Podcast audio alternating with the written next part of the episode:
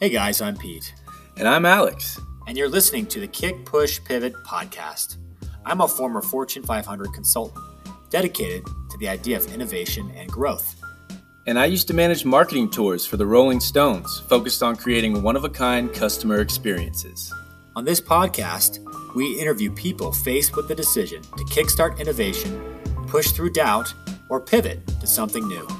We hope you find something inspiring or encouraging as you listen.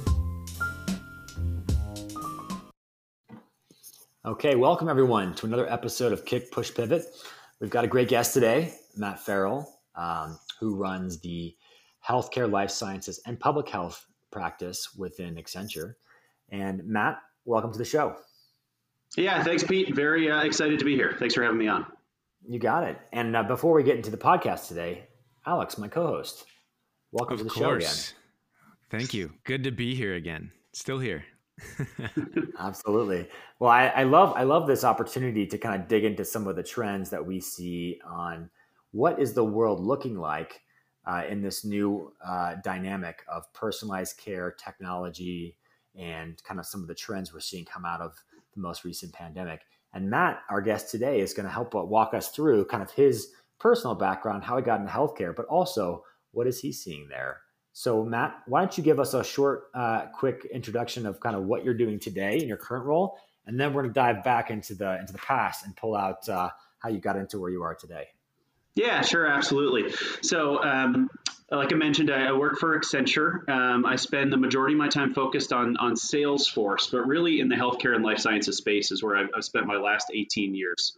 And I've been lucky enough to hit on just about every segment uh, that falls within that. I've spent a lot of time with pharmaceutical companies, med tech, um, payers, providers, and, just as of recently, public health as well. So it's been a really exciting um, opportunity to really see how all the different pieces come together or, or, don't come together in some instances, but also see the evolution of technology over the last 18 years and how that's really changed how we're able to provide that that better and more more holistic healthcare experience. I don't think there's a hotter topic right now out there other than healthcare technology. It seems like every single news article or fast company startup that's getting injections of cash is in the healthcare technology space. So I'm looking forward to this conversation totally. today. So, Matt, throw us back to how you got started to healthcare. Br- bring us back. Where did you grow up, and uh, how did you get connected into the world you're in today?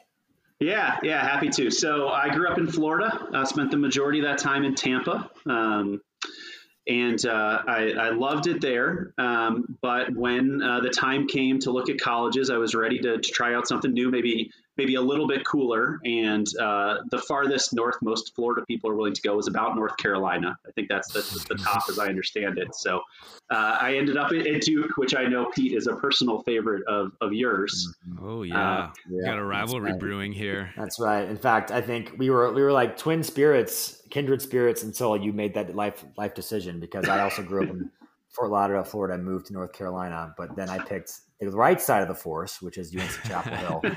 but I don't hold that against you. Everybody makes bad decisions, but it's about where you go from there. That's that's good. Thank you. I appreciate that uh, forgiveness. Um, yeah. And Tampa is like the uh, new championship town of the United States too. Yeah. It's like the Rays and the Bucs and every, every Tampa Bay Lightning. Everybody's winning championship out there in Tampa nowadays. Yeah, Ch- Tampa Bay. So we're we're excited about oh. that as oh. well. Oh no, I haven't heard that one. I like that. oh man, that that's pretty good. Actually, reminds me of a good dad joke. Since oh, you oh, here, we go. here we go. What happened? yeah.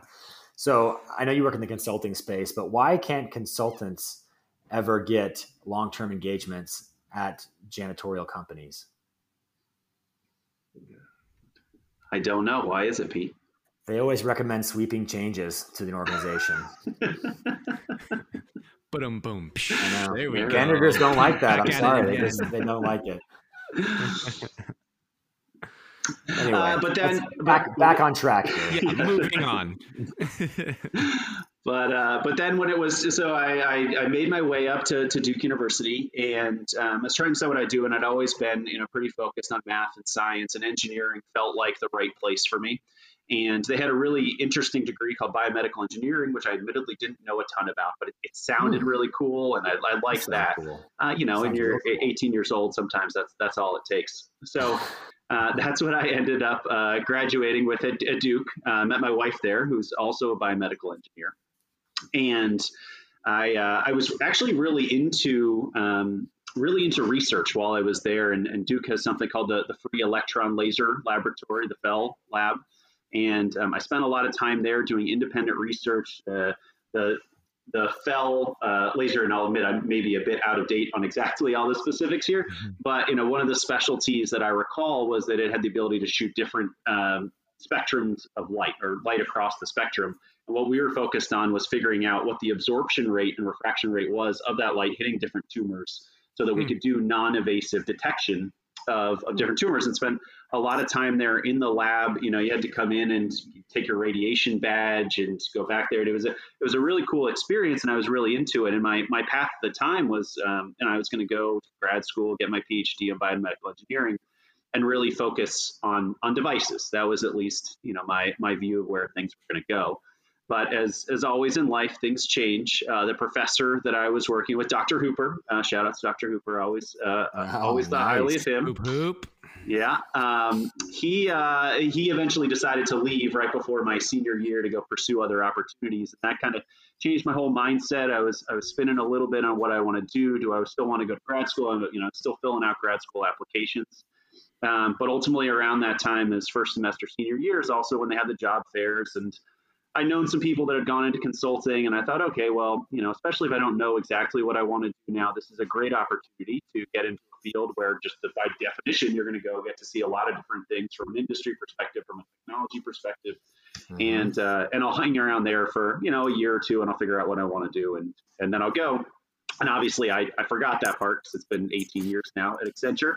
Um, and uh, I, I, I, loved it. I, I love it there. Um, it's been a very cool experience. I, I started out um, focused on pharmaceutical companies, and that's where I spent a lot of my time. Um, and really, the concept of, of CRM and pharma was just picking up then, which is a new concept because you're not you're not selling into physicians. It's really about educating them mm-hmm. on the different capabilities of, of the drugs from these different pharma companies, but also understanding who they are and what's really important to them. Sometimes it's the safety of the drugs, and it has to have a 100% proven safety record over the last five years.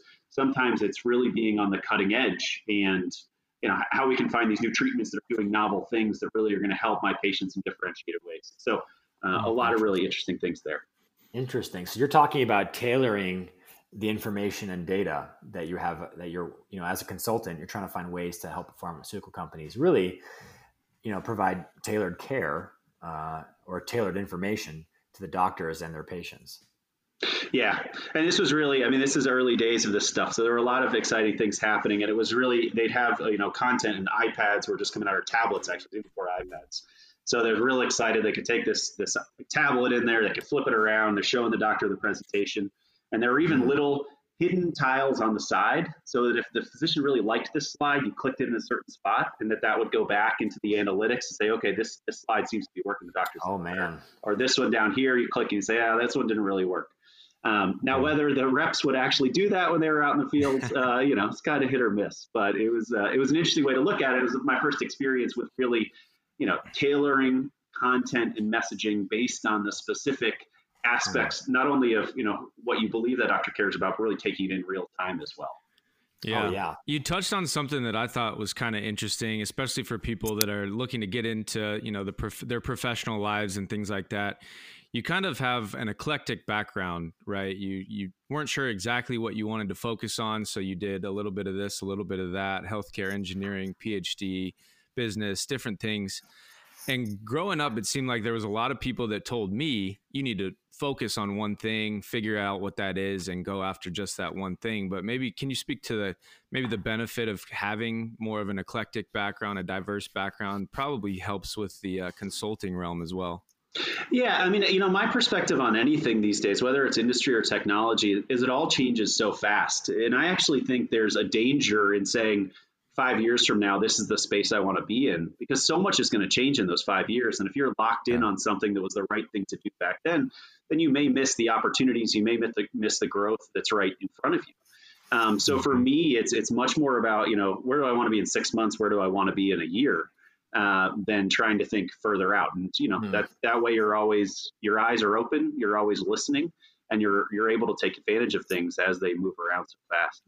I like that. Yeah. Yeah. And like like the title of the show, you know, the pivot piece on kick push pivot here. I think that becomes kind of the cornerstone of how you develop expertise, knowledge, relationships. Yeah. You're constantly adjusting to the market. You're constantly adjusting to customers, uh, the technology piece. You have to have your head on a swivel a little bit, like you said. You know, six to twelve months max, and sometimes, especially in the healthcare space. I mean, what what are you seeing in the healthcare space as the biggest changes uh, lately.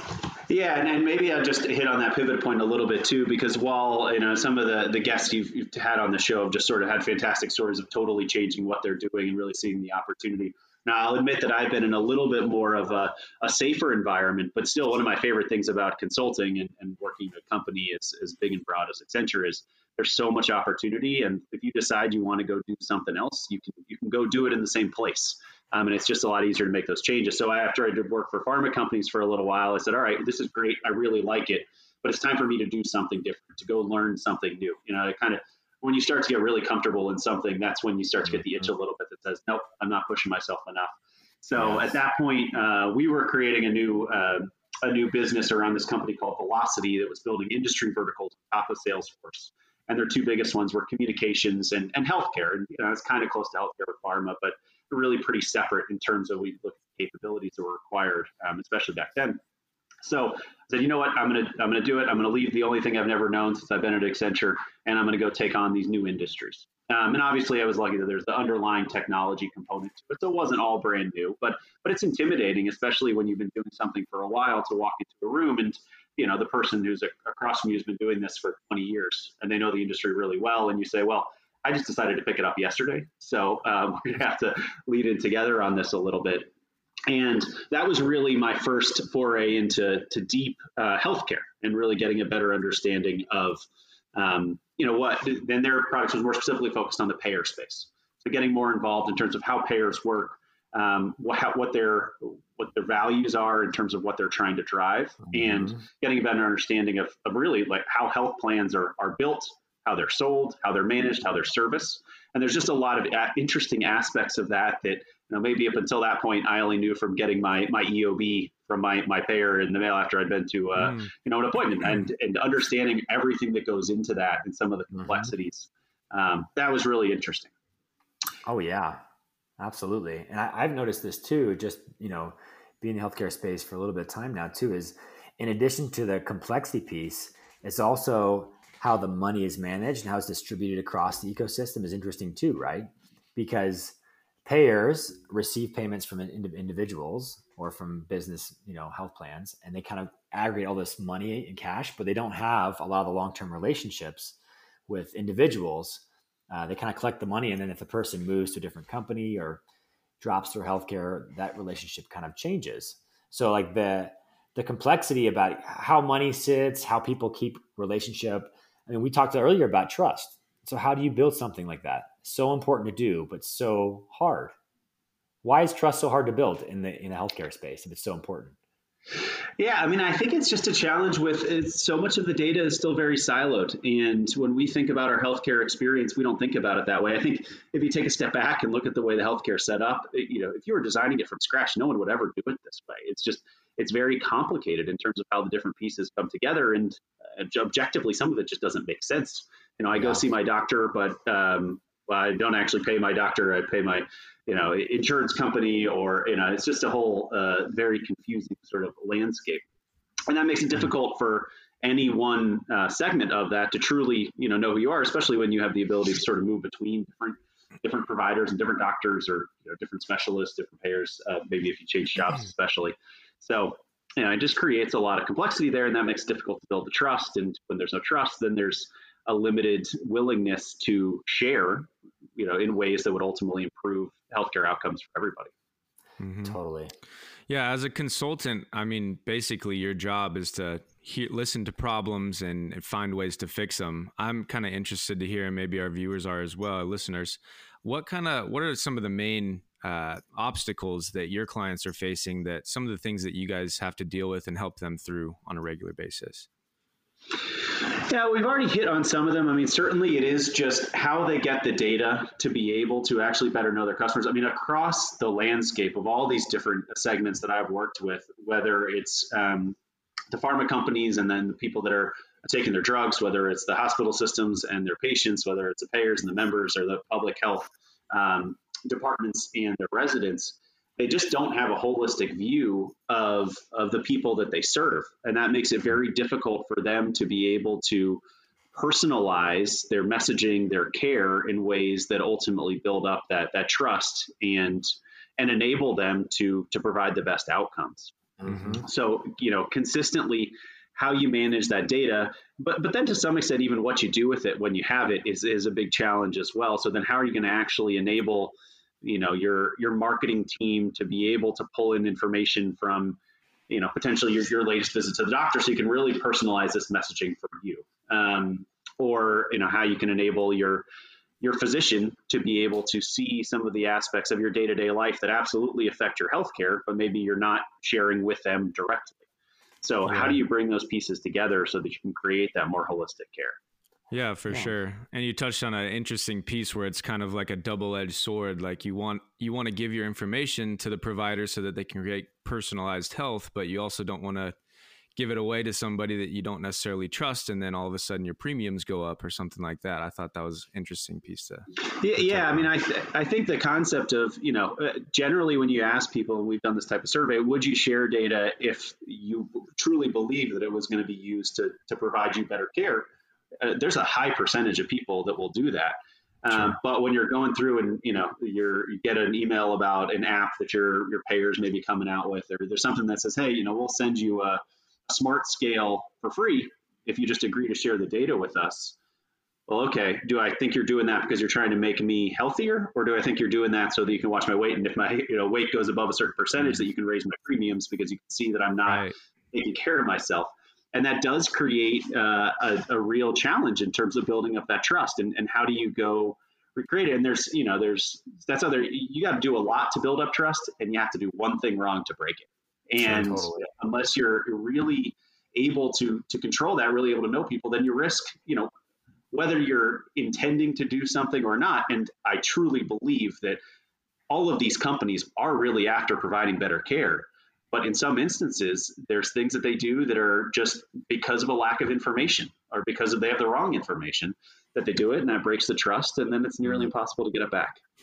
Yeah, I think uh, one of the themes I've seen come across from your your neck of the woods of the Accenture community is humanizing healthcare.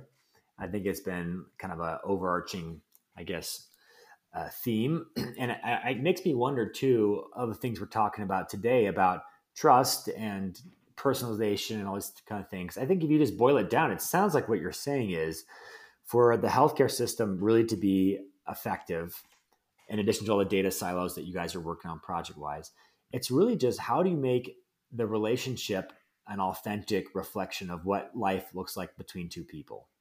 Like if you're in a marriage or in a deep relationship with somebody, you know, you trust them because they know you, they know the good and the bad things but at the end of the day, they're always working for your good. They're on your side. They want to see you succeed. They want to see you, you know, achieve and, and overcome things.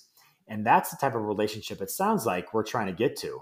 When you're humanizing healthcare, you really just want to mimic a healthy relationship that results in, in, in a happy and healthier person. Is yeah. that fair to say? Yeah, absolutely. I mean, it really is just treat me like a person, you know, not a patient, not a member, just treat me like a person. Mm-hmm. Um, and that's that's when really you start to get to that, and that's absolutely what the the humanizing healthcare you know uh, messaging is trying to get at. That makes sense. I like that. You should you should you should uh, trademark that. Treat me like a person, not a patient. www.mattfarrell.com trademarked. That's a good one. I like that one. That's a good nugget. Well, that's good. So we're now at Accenture with your career. What are you seeing, like looking out from the business into the market itself of healthcare? Since you work across all these different pieces, which very few people can do that, by the way, which is kind of cool payer, provider, the pharmaceutical companies, and even the public health side. What are some of the emerging trends you're seeing that, that we should help our listeners be aware of? Yeah, I mean, obviously, uh, the pandemic has been very interesting from that perspective. It just put tremendous strain um, on the healthcare industry in general. But you know, trying to look for the positive things that came out of it, I, have never seen the industry react so quickly. Um, you're talking about providers who all of a sudden, you know, had to become supply chain experts, and you're talking about regulations that are changing uh, you know, hourly in terms of who, who can receive this vaccine and who can, and what's that going to look like, and how are we going to manage contact tracing, and how do we then uh, communicate that message out to this broad workforce of, of agents who are getting all these phone calls and need to know the, the latest and greatest. And it's it's an industry that's not exactly known for for innovating quickly historically mm-hmm. or, or having to, quite honestly. And all that changed so much during the pandemic. And I think for the most part, you know, you're seeing success stories come out of it. Um, mm-hmm. I think generally we saw we saw these um, different players across the healthcare spectrum be able to react to it in ways that that uh, with a muscle that hadn't really been tested before. So to me, that's what I see a lot of now is okay. How do we take this newfound agility? How do we take this this realization that we do have the power to move fast if that's what we want to go do, and, and apply it to some of these challenges that are out there um, in the healthcare you know in the healthcare environment. So, hmm. you know, we see a lot of that. We see a lot of us kind of talked about for this idea that, okay, well, now that we've we've proven that we can do this, let, us go try to solve that actual, um, you know, longitudinal patient challenge where we can actually understand what's going on somebody across the board.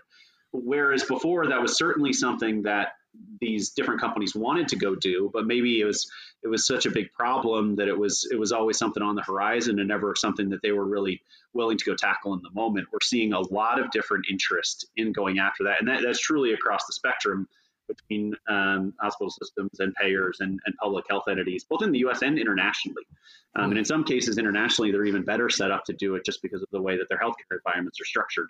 Um, and you know some of the ways that they're more willing to share data or data is more available to some of those entities. That makes sense. So what you're saying is you're seeing uh, in the healthcare space writ large across all industries a willingness to move fast.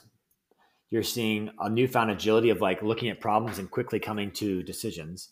And it sounds like you're also seeing people focus on different aspects of health they may not have been focused on, right? Whether it's supply chain, kind of a new thing to think about and I know that, you know, one of the things that, you know, I've heard a lot about too is like the idea of health equity, like looking at everybody at different levels of society accesses healthcare differently.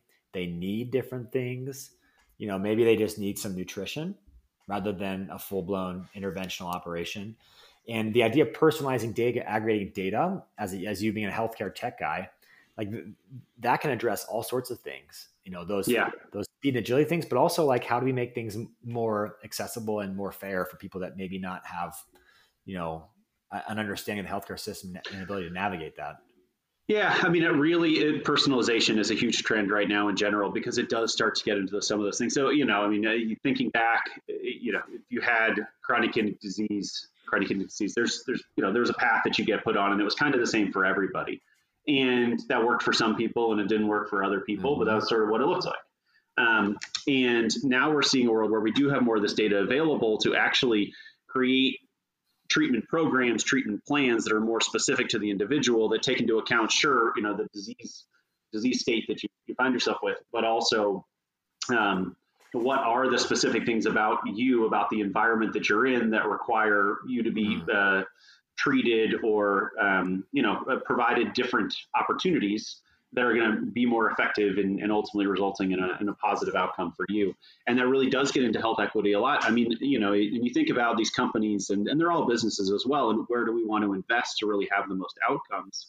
Well, if you look at it and you understand that somebody's in a food desert, somebody has uh, access to transportation issues, and you go address that for them, that, that does have a, a, a benefit on your bottom line in terms of the ultimate cost that you end up, you know, from a, a medical perspective or administrative mm. perspective in terms of managing it. And so when you're able to truly personalize care based on, you know, the specifics of your disease state and and your uh, your personal situation, then you're able to do a lot more with that. And sort of the next phase of that, which I'm really excited about too, is getting into more of genetics and being able to even uh, predict some of these, you know, future disease states or, or um, illnesses that might be oncoming and, and being able to react to it proactively um, before mm-hmm. you get there, just a level of detail that we haven't been able to historically. So you see, you know, personalization happening now and what benefit that has, but even more so the opportunities for it in the future and, and where this can really go. So what you're saying is the minor, minority report, but in healthcare. Is that you're telling me right now?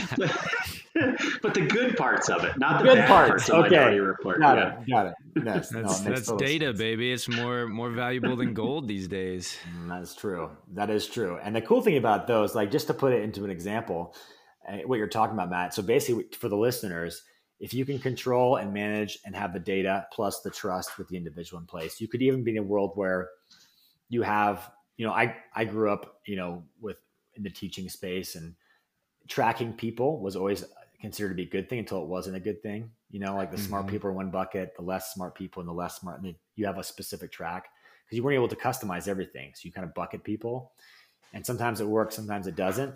But imagine a world where healthcare can be personalized based on a profile that is based on historical stuff that's been gathered, and maybe even the, the minority report genetic stuff of like this is where you could go in the future. So you could even have something where person needs treatment, they're a specific type of patient, the healthcare company or the doctor knows that. They get maybe they're in low income neighborhood they don't have a car you already know that. You can flag that with the doctor saying hey they've got an appointment on tuesday at 11 o'clock they don't have a car. Can you please make sure the social worker or whoever gets a car ordered for them so they get picked up? They also have a hard time reading some of the complex medication. They need a, a treatment plan and explanation from the doctor in a little more detail on how to take things and maybe some specific take home materials that are a little more catered to you know the, the, the way they digest information. And then there's a follow-up where we know the person doesn't have good internet. So maybe there's a caseworker that goes in there from a government program and checks in on them uh, two weeks out. And the pharma company also knows this in advance so that the medications they're getting are tracked treated and then as new stuff comes on the market or stuff goes generic they get kind of filtered into that patient's profile as well so you're, t- you're talking about this whole care of a person that goes down to the level of need uh, that actually makes people healthier. Is that a good example of how this could all work together for good and not for evil? Yeah, exactly. uh, yeah, that, that's exactly it. I mean, how just knowing these things can make every every single component of the healthcare ecosystem come together to really drive that better outcome. I mean, you're absolutely right, and and absolutely right as well around the importance of that for health equity, because you know a lot of uh, health equity is is knowing where are the places where that care needs to be focused. And without that type of information and without all the different pieces coming together, you really can't can't go at it holistically. So I think that's a great sure. example. I love that. Well, as we come up on time here, is there any nugget, uh, any one thing that you can give to the listeners, um, something that you wish you knew when you're getting to healthcare space, or maybe an emerging trend that you see coming down the pike that maybe people aren't thinking about but should be thinking about? You know, I was, I was, thinking about this and, and my own experience, and um, and we've talked about today all these complexities in the healthcare ecosystem and the nuances, and and I think that can be intimidating to some folks who are thinking about getting into this space, but then they just think, wow, it's, so complicated, and there, there's so much to learn and I think that can be uh, you know a perceived barrier. And I, I, you know my personal experience when I think back on it, I, I think I wish I would have, dove in more. I wish I would have even just said, you know what, there there is a lot of complexity here, but don't let that overwhelm you.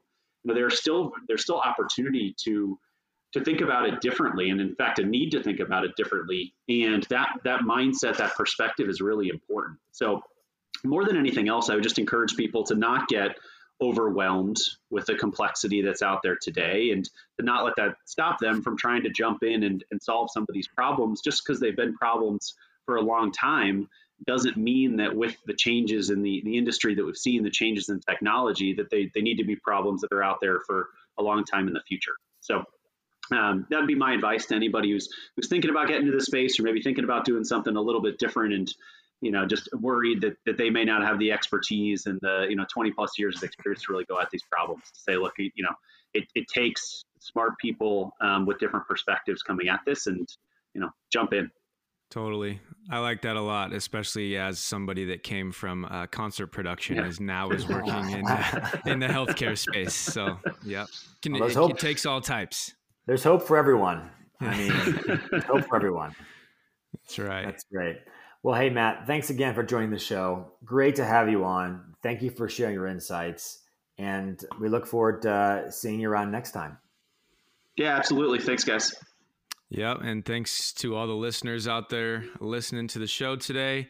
Be sure to like, follow, and subscribe on all our social medias, and we will see you next time.